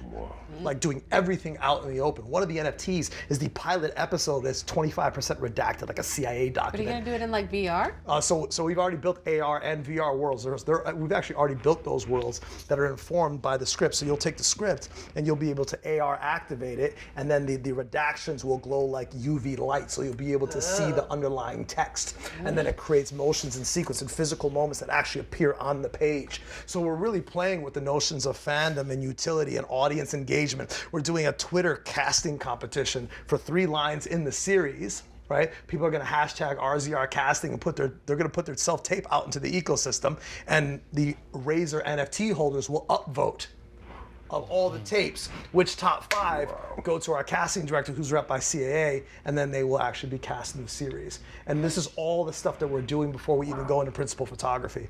So it's it's really really really exciting that like There it is. that that motion picture entertainment and cinema, I fundamentally believe in the next three to five years will be somehow tethered to a blockchain mechanism. Guaranteed. It's unequivocal. Guaranteed. So even if you look at like gaming, for example, or if you look at like sports, for example, they'll be tethered to HoloLens. So you'll watch your NFL game and you'll have your HoloLens and you'll have metaversal elements that will be appearing in front of you. You'll be able to push in on the 50 yard line. Did he actually step in? Mm. Oh, you did step out. Okay, cool. Let me pull that back. Let me check the under over in Vegas. Oh, let me buy that jersey. Oh, I got price on that jersey. Let me put that back in the market. Oh, I just sold it for 0.25 ETH. And you're watching your game. Okay, let me get back to the game now. Wait, hold up. And and all this stuff is going to be connected to Oh, a like blockchain Tony mechanism. Stark in the one scene in Iron Man when he's like, oh, yeah, exactly. Yeah, it's it's very much like Minority Report. Like that's how I see, the that future shows of our age, 'cause I entertainment. went to right? Minority Report, There you too. go. Yeah, yeah. I was going Stepford Wives, which also had really great interfaces. Whereas now we're able to create content that is informed by the demographic of who we are in Web3, which is why when I conceptualized this series, Black Mirror meets Mr. Robot, Black Mirror meets Mr. Robot, that's what rang in my head. Because I knew the 18 to 35 year old male demographic that is crypto, blockchain, and Web3, that's what they want to see. I was like, okay, cool, this is going to be the boilerplate. Now, how do I build that out? How do I build that out? How do I build that out? And uh, the lead character, Grimm, he develops this technology that he calls the acumen and through a, a series of failed craniotomies, eventually implants it into his cerebrum, and it allows him to access the World Wide Web instantaneously in real time, download and transmit that data in a nanosecond. And in a den of thieves, you can imagine he, he, he is either infinitely good or infinitely dangerous, depending on which way his moral compass sways. How do you be the least of all evils while still maintaining the desire of a God complex? Mm. And it becomes a chess match between him and other warring factions within the grid zone of 2035, post nuclear blast, Eastern Europe. After the war of oil and grain and all this lore we're building. So I could go on at infinitum. And It's I very listen to exciting. oh my God. It's very. I'm, I'm, wait, I'm on my phone. My Chris is like, yes. Uh, go on. It's, it's, it's really exciting. I do want to say that when you were telling the one part about your story and you were like, and it rises up, I saw in my head like a little like screen, like rising up and pulling up a little blue draw outline mountain. I think that's cool. It was a great visual picture that you painted. Oh, thank and you, you. could see. Once again, like, I don't know, there's certain stuff, like you're building a legacy, you're creating a thing that carries on beyond you, and a lot of people like that serves. And I think that's really cool that you're like you don't you don't you aren't waiting for something, you're creating something, and I think that's really cool. And I love that you care about it so much. Thank you. And what the, the most beautiful thing that I love about is when I, you know, Claire Kuntz is my casting director, and she's at CAA. And when I sent her the casting deck, like I said to you guys earlier, there's only one white character. Hmm. One, the call sheet one through ten, there's one white character. Everybody else is African American, mm. Pacific Islander, Asian, Latino, or other. You know, it's it's what I believe this world will look like, and you, and no one's gonna look at it and be like, oh, that's a black show, or that's a Latino show, or they're all running for the border, whatever whatever they say. There's a space where everyone No, can see themselves represented. Mm-hmm. This is the world, you know, and that's what we're creating. So, yeah, excited about it. Join me. Uh, So I, mean, honestly, I, I'm I'm very much uh, very similar fan of fandom. Um, without it, I wouldn't exist as a creator, uh, honestly, um, especially in the cosplay space. So I'm very, very thankful. I, I took to, to comic books and sci-fi at a very young age, thanks to uh, if I don't say this right, they'll both get on me. Uh, Star Trek and Stargate and wrestling, I got from my mother. Everything else, uh, anything nerdy, anything uh, with, with film, cinematics, was from my dad. You know, uh, so growing up, those comic books were a way for my parents to explain the world to me. Um, uh, I've always had heart problems. Um, my mom introduced uh, one one of my mom's friends through a conversation introduced me to both the Hulk and Iron Man. I was a young inner city kid. I had anger problems and I had a bum ticker, you know. And so like these two things really um, rooted me in some sort of hero that I could see in myself, whether they looked like me or not. It was just the general experience of that. Um, falling in love with that over time, you know. Of course, you, as a kid, you get your favorite T-shirt or your favorite hero, whatever, you know. And then that that crosses into cosplay, and as a as a as a hobby or, or as a space that I've entered into, I would have never guessed that um, it would have taken the turn that it has. But that's the beauty of fandom, right? You never know um, who loves what you love. Um, and so to be someone who got into this simply because, uh, you know, there's just not enough folks that look like me doing it. Um, and just to kind of have it as there's a reference for someone who is also trying to do that. Um, to see these extensive communities that grow out of that is just th- the most incredible thing.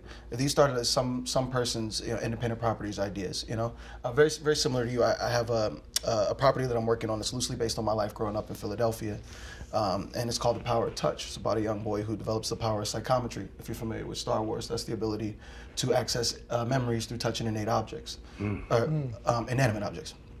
Um, that leads him on a very long discovery, and uh, there's an, also an element of time travel uh, to where he sets out on a personal journey to rewrite a lot of wrongs in Black history, while learning along the way that some of those things need to happen in order for us to move forward. So it's very, um, it was one of those like long projects that I just kind of taken a paragraph here, a paragraph here. If you're familiar with Philadelphia, you're familiar with the move bombing. Um, um, I, my grandfather grew up four or five blocks down the street, stayed in that house. So a lot of my summers I would ride by the one lone wall that they left standing as a reminder for many years. Um, and I always wondered what that was. You know, it's just one wall that looked like it belonged to a house and it is charred all the way up the side, just standing in the middle of a field of grass. And um, one day as a kid on the way home, I touched it and like I felt the most overwhelming feeling of sadness that I've ever felt. And I could not really put it to words. And I didn't say anything and I didn't ask about it for about a year. And then when my dad and my grandfather told me, I broke down. Um, that story stayed with me for a very long time and through um, both history, you know, a love of history and that, that love of fandom, I realized that that story could resonate with a lot of people. Um, as I started to work on that project a little bit more and start to put more comic elements into it, I realized that with even though it's a story about a little black boy, it's something that does touch everybody, and that is really what fandom is about. You create something that touches everybody, no matter what the reflection is. Art is, and always will be, in the eye of the beholder, right? And so, like, if we're out here making art for each other, if we're out here making art to inform other people, um, it's always important to you include those perspectives. But sometimes those stories are about people that people can't see themselves in. So when you have uh, a space like sci-fi or comic books where everyone kind of comes into it with the same energy, you know, we're we're here because we love something, but we're here because we see ourselves in these people. Um, you, as a creator, as a person who is a part of that community, no matter what, you can't help but be inspired by it. There's so many parts of us, like just the different range of just these first three stories of joy that we've heard that have resonated on so many different levels. Like that's the power of story. Like we are hearing stories. These aren't stories, though they may have trauma, they are not trauma stories. Mm. They are universal stories. They are, to quote one of my favorite people, it's the heart in the art. Mm-hmm. And I want you to see this. I want you to hear these. This is as much important a part of our conversation as our gripes, our grievances, our hurts, our pains. This is important.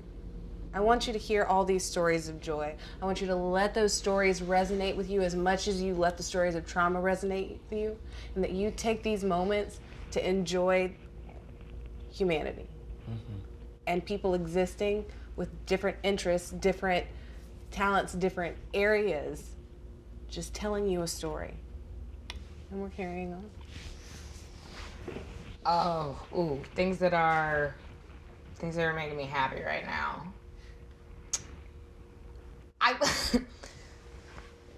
the fact that some shows are returning back to what television used to be, where you got like an episode a week, Hey. is bringing me a lot of joy. Hell yeah. Where I'm like, oh, this is cute. Like I don't have to like. There's no guilt in the binge watch anymore. I'm just like, all right now. Um, the one that's probably I have been saving it. I'm very excited. Um, it's the season finale of Great British Bake Off. Yeah. Um, waiting for that. Very excited that this was a super wholesome season this year. There, I was like, oh god, but I love so many of them. I mean, can't really like Giuseppe's energy last year was so good. that it's- I don't even know how to touch that one. Um, so like that's bringing me a lot of joy. There's also the um, NK dropped a new book. NK Jemisin. Hey. Yeah, she dropped the sequel to The City We Became, which is probably like if y'all have never read any N.K. Jemisin, like you're missing out. uh, because like I don't know, it's the like having a complicated relationship with like faith and religion and things of that nature. When I read an N.K. book, I'm like, oh, she's taking me to church. Mm-hmm. Like it feels it feels that good, and it's not because they're easy books to read. It's like the you I, like I find myself reading NK's work and I'm like a I have never I never questioned the confidence in which he writes. Mm-hmm. Every word has this assurance on the page. Um, doesn't mean that it's pleasant. It doesn't mean that it isn't hard. It doesn't mean that the characters are all like you're not rooting for all of them.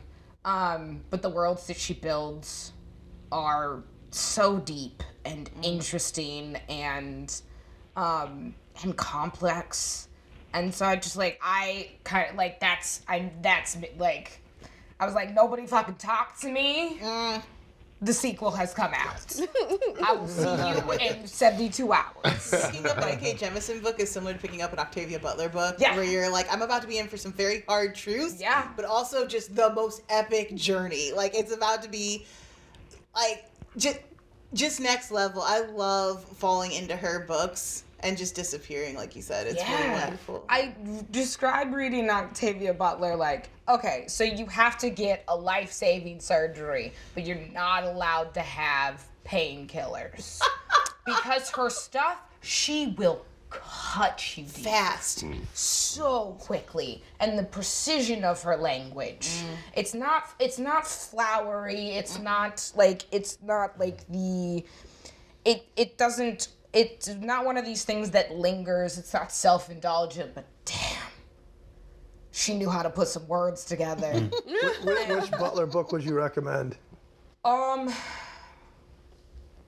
I I always start with folks' with short stories. If they got a short story Smart. collection, I start with their short story collection because short stories are really fucking hard to write. Um, but it also gives you an idea of how they build worlds. And um, and also the cool thing about short stories is you get to throw ideas at the wall and just play with them. Um, I think uh, like the fascinating thing about Butler's short stories is she doesn't she didn't actually enjoy writing short stories. So the only short stories that we have of hers are the ones that are actually published. She's like, these are the ones. Y'all don't get any others. Cause she's like, I she she said, I only write I know what I want to write. If it's a short story, then it's a short story. It's not me trying to figure out if this is if there's a novel in here. There, I know when it's a novel. Um, so her short story collection is great. Um, I really loved the what is it? I think it's called Speech Stories. I can't remember which one, but it's it, it's a brilliant it's a brilliant short story, and then also Blood Child. Um, so I would start with your short story collection, and then strap up, read Kindred. Like, I, I would say try to read it. I just did it like it was a, a, a hard, cold bath. And did it in, in one sitting, um, because it was like yeah, and it was just like oh god, like, um, and then the the parables, the parable books are just. I started with the parables, and I'm going to say start with the short stories. Yeah. parable. You're like, oh, this is just my life. Is this where they're, she was? She's prophesizing. She Yeah. like she's seeing the future, and it's not good. Yeah, no, really it was like here. it's like Octavia warned us. Yeah, she I don't, I don't know how many people were listening, but Octavia warned us. Yeah, no one's listening. Is is horrifying, but Um, uh, also a good guidebook for when we get there. Yeah. Um, I do. So that's bringing me a lot of joy. Um, and then as far as, um, I got really, I've gotten really into gardening and foraging.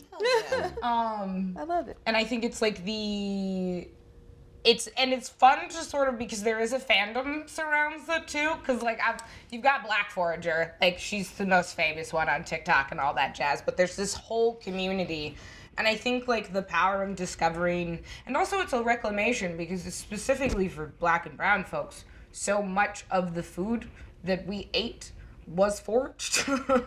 um and it's, it doesn't mean it was like poor people food or like it was the stuff that we had access to and the things that we made and sort of the reclaiming of that and being able to go out in my backyard and be like yes all of those weeds those are delicious and we'll make a salad. Um, and is are far more nutrient dense than half the stuff that you'll find at the grocery store um, so that's been fun. I've met a lot of really cool people. And it's also food is an amazing way to eh, understand ourselves and understand other cultures. Um, and like if you don't know how to talk to somebody be interested in their food's culture. Like their like their their culture and their food. And it's like a it's a beautiful segue into learning more about how they view the world. Um, and also the food is usually pretty, it's really good. So yeah that's those are kind of those are the it's like science fiction food and then rediscovering like kinship with nature i think sort of the ex- the expansion. And i think it sort of all falls under the sci-fi umbrella too because so much of science fiction is what it means to be human. And like the expansion of that question is like what is our relationship to the more than human world and expanding that and sort of deepening or re or reclaiming a lot of that that may have been lost in all of the noise of industrialization and those sorts of things. So, yeah, Good. Thank you for sharing those parts of yourself. yeah. Oh, that's right. Tell me something good. This is good. This is good. I feel so blessed to uh, be in the presence of this greatness here, and that we are great people.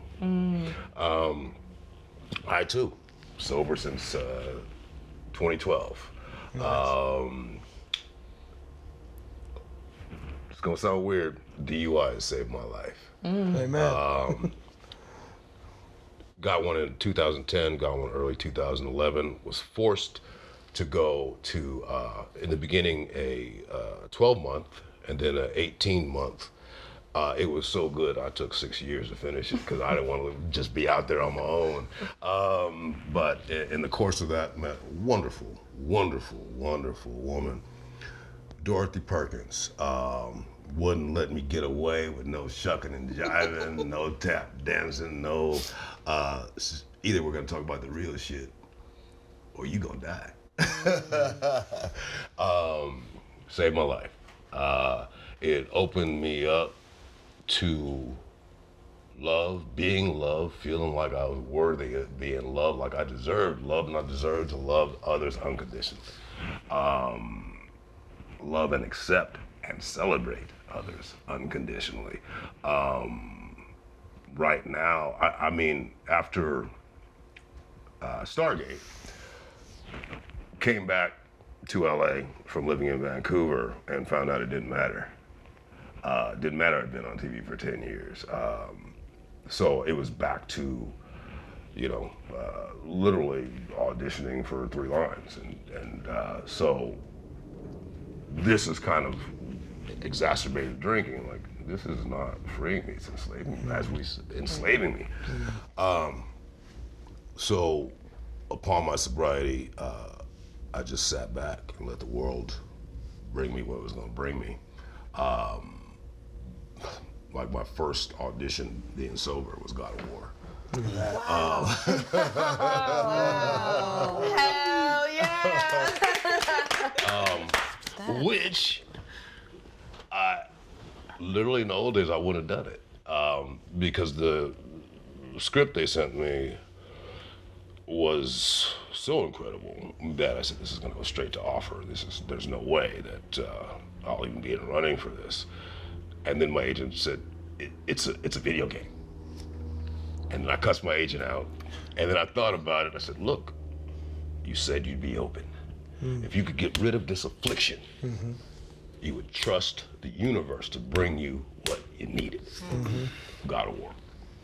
Um, so since then, I've just been kind of living and joy and being open to us, and and not not just us, it's all of humanity and what joy there is in it, and and finding the goodness in everyone, even though some people you got to dig a lot further. Um,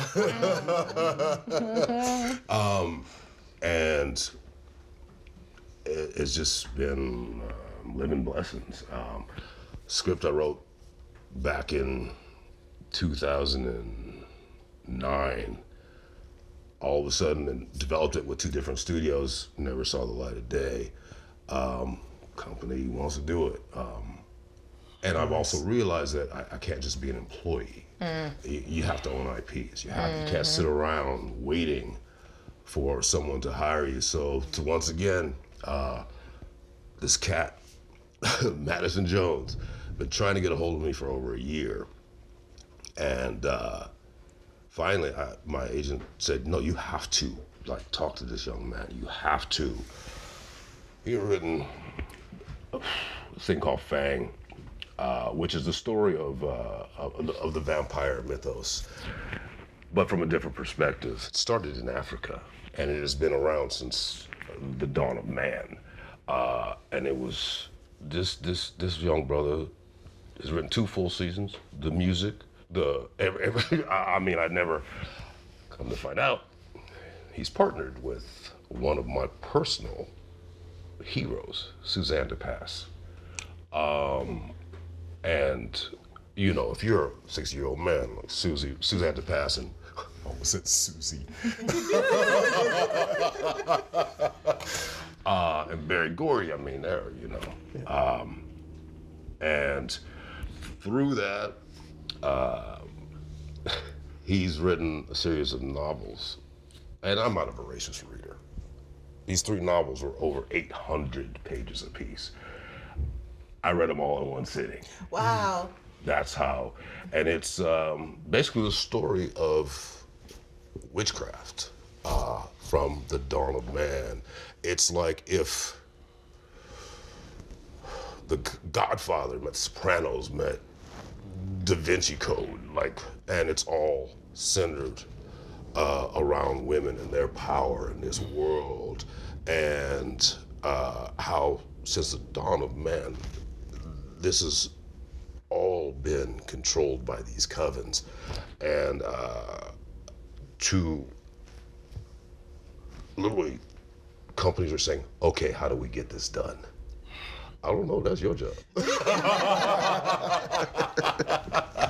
um, but we have a who's who of of, of, of, Hollywood attached, um, and truly, it, it's just such a blessing to not have that yoke around my neck anymore, and be free and sober and conscious to really be open to the blessings of uh, of the universe, of which I consider today one of them. This is like to meet this collective is far greater than anything I could hope for, and I, I want to thank you all. Thank you all for putting it together. Uh, it's just the blessings continue. Thank you so much for sharing. Yeah. And congratulations on your sobriety. Yeah, that's a lot of years Yeah, between these. yeah. You know that's right. That's you know that's right. Come on, I got a whole grown child between you. 21, 21, 22 years right here, man. So anybody out there, it works. It works. It works. Krystina, can I put the question back on you? What's bringing you joy? Yeah. yeah. Tell us. Wow. Wait a minute. Um, so most people know me like through hosting and through cosplay and those things, but I like I'm an actress. And like that is what I wanted to be since I was a little girl. And I just got to do a project and I keep talking about it, but it's called Headless the Sleepy Hollow Story. And I play Judy Gardenier, the Mia's assistant. She's fantastic. She's really great. She's got a great little dress. And this voice is also one of the things that brings me joy because I got to talk like this for an entire season of the show. It was really great. 10 episodes. They're all on YouTube. Go watch them. So I was so excited about this because they came to me with this part and they gave me a chance. And it's the idea that me at 36 years old am getting am living a dream that I wouldn't have thought possible. And I think about like everything that I've gone through to get to this point. point and my thing like I got to do this show. I got to be a part of this. But I also got to go home that night and after we finished filming and did all these things. And oh it's really I'm sorry. Um, I was told for the longest time that I could not have kids. And I, like when I found out I was pregnant with my son, I literally bought my house. Everything that has happened since I've moved here and decided to live open and honest and just to exist as my full self, like mm. the doors that have opened in that was to move from Columbus, Georgia in 2014. I met my moved in November, met my husband in December, went on from that and just remember like lose because I wasn't gonna leave. I was gonna stay in this town where I was not happy. Mm. And I went and I sat down one night and I said a prayer. I said, God, if you open a window, I will jump out and open a door, I will run through it, but I can't be here anymore because I'm sad. And the next day my job went out of business. Wow. And do it. I looked at that and I went and I sat down and I put a date on the calendar and I said, This is the day that I am going to move to California. I called my mom, who was already out here, and I was like, All right, I'm going to do it. What are you going to do when you get here? I have no idea. And I kept, I joked, I had like had just gone to Dragon Con. It was my first convention. And I like packed up my I packed up my books, my cars, and my comic books, mm-hmm. and I put everything in my car, and I drove 36 hours with my friend Brooke in the passenger seat, listening to Taylor Swift and blasting the One Direction album that just came out. it also happened to be their last one, and we got on the road and we drove 36 hours overnight from Georgia to here. She flew back, had never been on a plane before in her entire life, and she flew back from California to Georgia, and it was all this stuff and it just started happening. I turned 29 and I truly believe in golden birthdays. So I turned 29 on the 29th of January and I know that was a monumental day because it was my birthday and my husband, who well, now husband, he said, hey, I'm gonna meet you. I'm gonna come pick you up. I go and he hands me his wallet. I was like, don't hand me your wallet. I don't want nothing in there. I don't like people handing me their wallets. I don't handle other people's money. And he, I opened it and there's two tickets to Wicked because I always told him the last song I sang, ever sang to my grandmother was a song from Wicked, and I'd never seen it. I used to listen to it at night and hear like just imagine what it would look like on stage because I couldn't afford to go to it, and I would just listen in my head to it. And so he had tickets to it, and on the side of the corner, this all ties back to fandom, I promise. Sitting on the corner that very night on my golden birthday as I'm out celebrating, Sir Patrick Stewart, and I had my three heads of the dragon for Star Trek were Leonard Nimoy, Sir Patrick Stewart, and obviously Nichelle Nichols. And I met two of those, but to have him there that night, my 29th, I'm like, sign, sign, sign. So I followed all the signs. That sign led to, okay, maybe I'm, I'm where I'm supposed to be. And then I kept going. And I decided one day I didn't want to do what I was doing and I left my job and I said I'm never going to take another job unless it's in entertainment. And I kept doing that and I have not taken a job that is not entertainment since 2017. And in all of that, I also like in 2019 we bought our first house and I looked at all the rooms and I was like, "Oh, okay." I was like, "Well, this will be an office."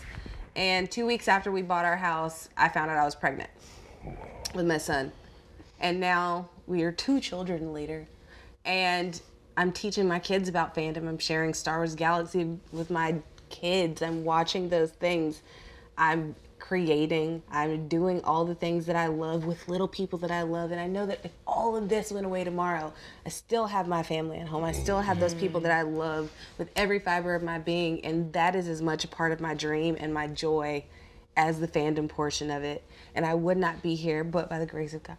Because as you all know, like there's been times I wanted to quit fandom in the last two years mm. and I didn't. And I'm sitting here right now surrounded by people that I respect and admire, being presented with opportunities to create and talk and share joy. And hopefully, in all of the joy and struggle and different things that we have shared with you today, I hope you saw people. I hope you listened. I hope you saw people. I hope you saw our hearts and saw that sometimes you really need to understand that the correction is a blessing. The correction is a grace. Sometimes we have to step outside of ourselves and understand that if we are going to have these tough conversations, they're called tough for a reason. Mm. They're not tough because you quit. If any of us had quit any of the things that we were doing prior, we wouldn't be sitting here having this conversation. We wouldn't be mm. in this world creating. We wouldn't be able to take up space. I want you to go out and take up space, but there are some of you that also need to invite people into your space to be heard, not to respond, but to listen. Because your friends are trying to keep you as their friends when they are talking to you about these things. These are not attacks.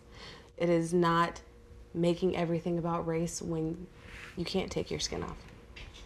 You don't get to go outside. We can wear all the costumes in the world. We can play all the different characters in the world, but we still have to go out into this world and exist as people of color. Mm-hmm. And we just want it to not be so hard. And we don't want it to be hard for our kids. Every kid deserves representation. They deserve to see themselves, but more important than that, they deserve to safely do so. Mm. They deserve to not have a dream that comes with death threats. They deserve to have a dream that is able to be seen to fruition without hate for no reason.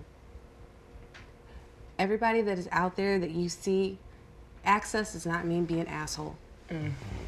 There's a there's so much that we've all collectively gone through, experienced, and this is an opportunity to use our voices to say like it's enough. It is enough. We are people. A platform does not give you the privilege to hurt, mm. to say whatever you want to, to bully a person to the point that they want to take their life. This joy is resistance. Mm. This joy is honest. This joy is truth. Listen to the things that we've said. Put aside ego, put aside all of those things that make you want to hear an attack and hear hear the hope in the conversation. If that conversation can be successful, there is no telling how united our fandoms can be, and not only that, our world.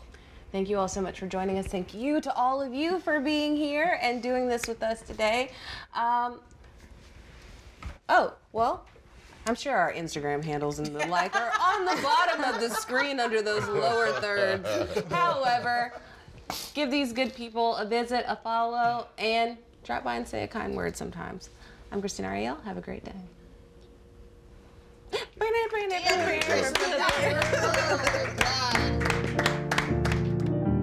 Yet you ask me who I am, and if I am a man. You ask me who I am. Who I'm who I am. On the storm they turned away. Who I am, who I am. And I will try satisfy and explain. When they ask me who I am.